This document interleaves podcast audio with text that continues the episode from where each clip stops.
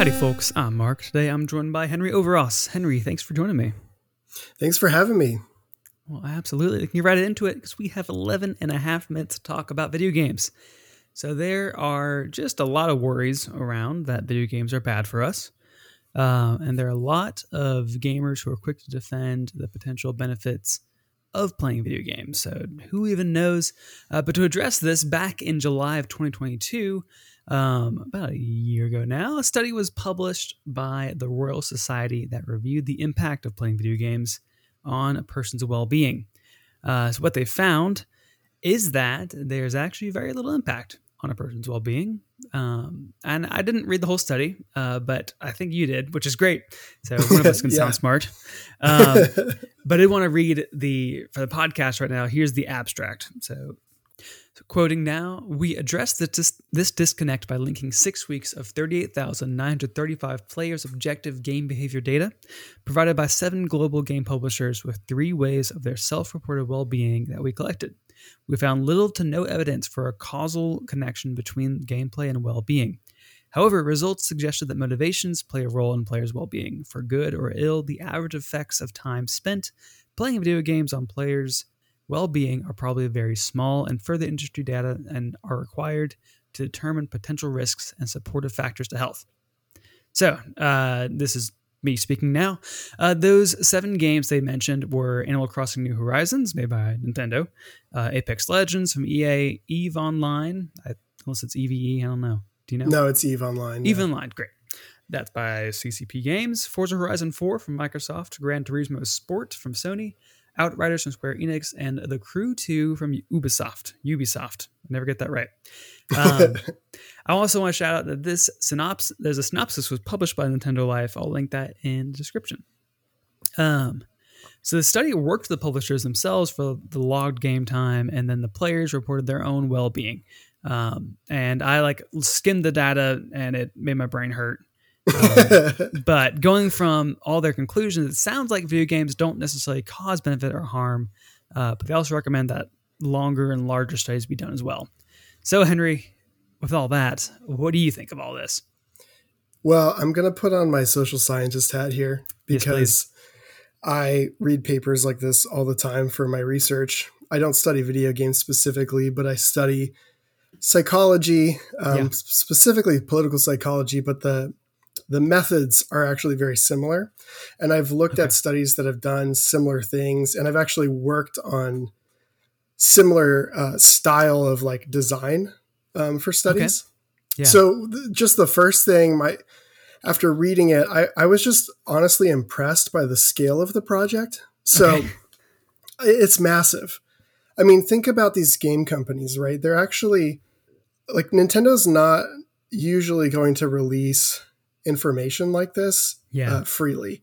Yeah. And the fact that these different publishers all sort of agreed to do this um, was remarkable. And I'm just kind of interested, like, how that happened. Then the second thing is just the yeah. law of large numbers. So this is a huge study.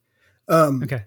And the thing that's crazy to me is that they send out millions of requests and they get thousands of responses back. Um, yeah. It's funny because they ask for so many players to be a part of the study. And I think the max number of people for any one game that respond and say yes is 3%. So okay. yeah. I don't remember the, the exact numbers, but it's something like, you know, for the crew two or something, they ask like a million players and then, you know, three, like less than three. I think for them it was like zero zero point zero one percent of people say like, oh, I'll be a part of the study. Yeah. But even with that small percentage, it still is tens of thousands of people. Yeah. I think the Animal Crossing one had like a couple hundred people, like 600 people. I don't remember the exact yeah. numbers, but it still is like a large number of participants. Yeah. Um, but I think that uh, from like a research perspective, one of the problems and limitations to this study that the Nintendo Life article doesn't really bring up because hmm. it's kind of in the weeds is sure. that um, there's some issues with the way that they get people to participate in the study that make the okay. conclusions that they're they're able to to make about video games and the relationship between players and video games um, it diminishes sort of the robustness of the conclusion. What okay. I mean is that normally, if you do an experiment, right, you would try and get a random sample of people because you want to eliminate, you know, the possibility that you accidentally get, you know, pro gamers only in your sure, yeah, sample, and then you're only yeah. making claims about pro gamers. Yeah. And the thing is that it's this issue called selection bias hmm. or self selection. So rather than getting a random sample, they actually ask people if they'd like to participate. Hmm. And then they only work with the people who said yes. And then they only work with the people who said yes who continued to participate in the study over like weeks, yeah. which is not many. Sure. Um, yeah. Okay. And what that means is that the sample of people they talk to is not a random sample and therefore mm-hmm. there's bias in the study. And they okay. acknowledge that in the paper. In fact, what they say is that um, over the course of the study, younger people dropped out and people who had lower well being scores also dropped out. And so the average person in the study was 35 years old and wow. had okay. higher well being scores. And so the results okay. of their study um, while they're actually like this is not me um, saying that this was a bad study by any means. These are like very normal issues that you come across in doing any sort of large study like this. Yeah. But it the, sometimes things get lost in translation between a research article and then releasing it to the public and sort of making like a big claim, right? Yeah. Um, my conclusion from the study is sort of twofold. Yeah. Um, the first thing is that there's probably issues related to mental and physical well-being that is way more subjective than the actual thing that they study, which is yeah. actually only game time. So they yeah. only measure the amount of time a person plays games, and then they survey those people over time and say, "Well, how are you feeling about your life? Are you happy? Are you you know yeah. anxious?" And what they find is that it doesn't really matter how much time these players spent in their game. It had almost no meaningful impact. In fact, I think on average, if they played 10 hours more than they normally would, the hmm. impact would be like a small decrease in life satisfaction or something like that. Interesting. So, okay. the part about them saying that they don't have a lot of evidence that it helps or hurts well-being that that is true um, but then they go mm. on to also say that there needs to be more done to uh, deal with the fact that their study was not randomly sampled and that yeah. They have evidence that the people that dropped out of the study had lower well-being and that tells yeah. me that there's there might be a negative or positive relationships between video games and mental health or physical health but that you couldn't observe it in this study gotcha. um, for example yeah. like they're not measuring i this is just me like as a gamer now sort sure. of being like yeah, okay they didn't they didn't like measure how much time the guys playing Animal Crossing spent in Discord chat rooms or on Reddit trying to figure out how to like play the game. Like they didn't get play style. They didn't yeah. get like how in, embedded into the video game sort of culture that they were. And okay. I think that a lot of those things might have an impact, right? Yeah. Uh, are these people playing with their friends or are they playing alone or with randos? Like, yeah, those are kind of like important things for me in terms of, okay, how are you actually using the game? If you're using yeah. it to socialize, with your friends, that actually might be a positive thing, right? You could easily sure, sort yeah. of see that argument. But if there's sort of a negative uh, reason why a person's going to play a game, you might expect them to have a negative outcome. Yeah. And so I would want to see, you know, what are the younger players? What are the players with different levels of education, different socioeconomic backgrounds? Like how how does life circumstance also sort of interplay with the game itself because I think that probably matters a ton. Yeah. Ultimately, I don't think games are going to have a huge like direct effect on a person's well-being. I think it's going to be yeah. like why are you playing the game and how are yes. you playing it? Yeah. Yeah. Yeah, I my takeaway from this all and like for one, my bias coming in is I kind of generally assume that video games are a guilty pleasure. So mm-hmm. like I mm-hmm. kind of assume that they're bad for me, but it's fine in reasonable doses and I think it I want to, a more healthy take might be to like we can enjoy good things in moderation. Um, and I don't think that. So my takeaway from the from the study being more of like, it doesn't seem like games necessarily cause benefit or harm, but I could completely see how they could exacerbate it. I guess. Um, yeah, yeah. Like I'd imagine, like an addiction to video games could keep you in a place of negative well-being. right.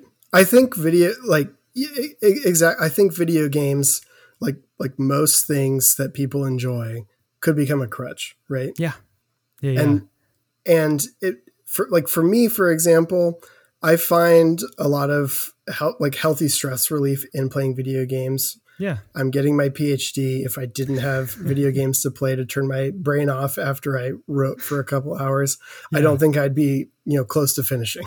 Sure. It's, yeah, yeah. it's a, it's like, it can be a very healthy way of sort of dealing with stress.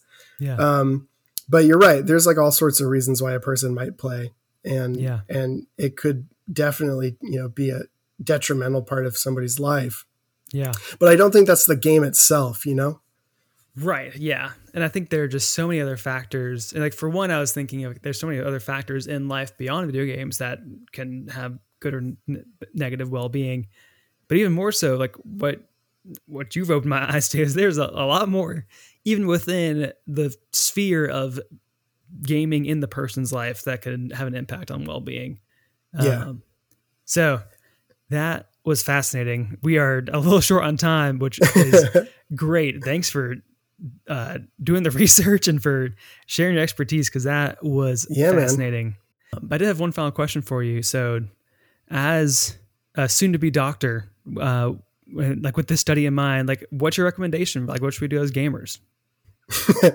well, I'm not a I'm not a gamer doctor, but um, I think video games can provide you with a sense of accomplishment.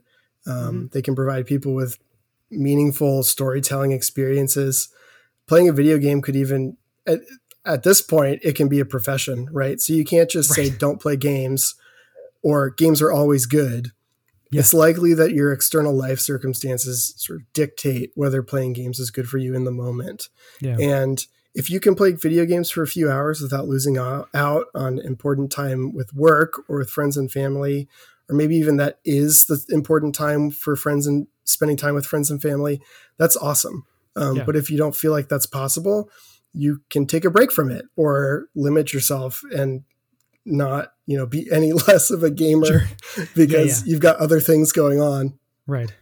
Yeah. Yes, like a dissertation that takes a little bit, a little time. Yeah. You're telling me. All right. Well, let's wrap up here. Henry, uh, hopefully you've had some time to play. what are you playing? Diablo 4. Oh, nice. Yep. I have been playing Tears of the Kingdom. Trying to think of something else, but that's it. All right. Henry, thanks again for joining me. Uh, where else are you out on the internet? Well, I'm on Twitter. I don't know if Twitter's still around at the point of this coming out. Uh, at Henry Zero V E R O S. Um, most of it is just academic stuff, but feel free to follow me there. Yeah, yeah. That's about all where I'm at. There you go.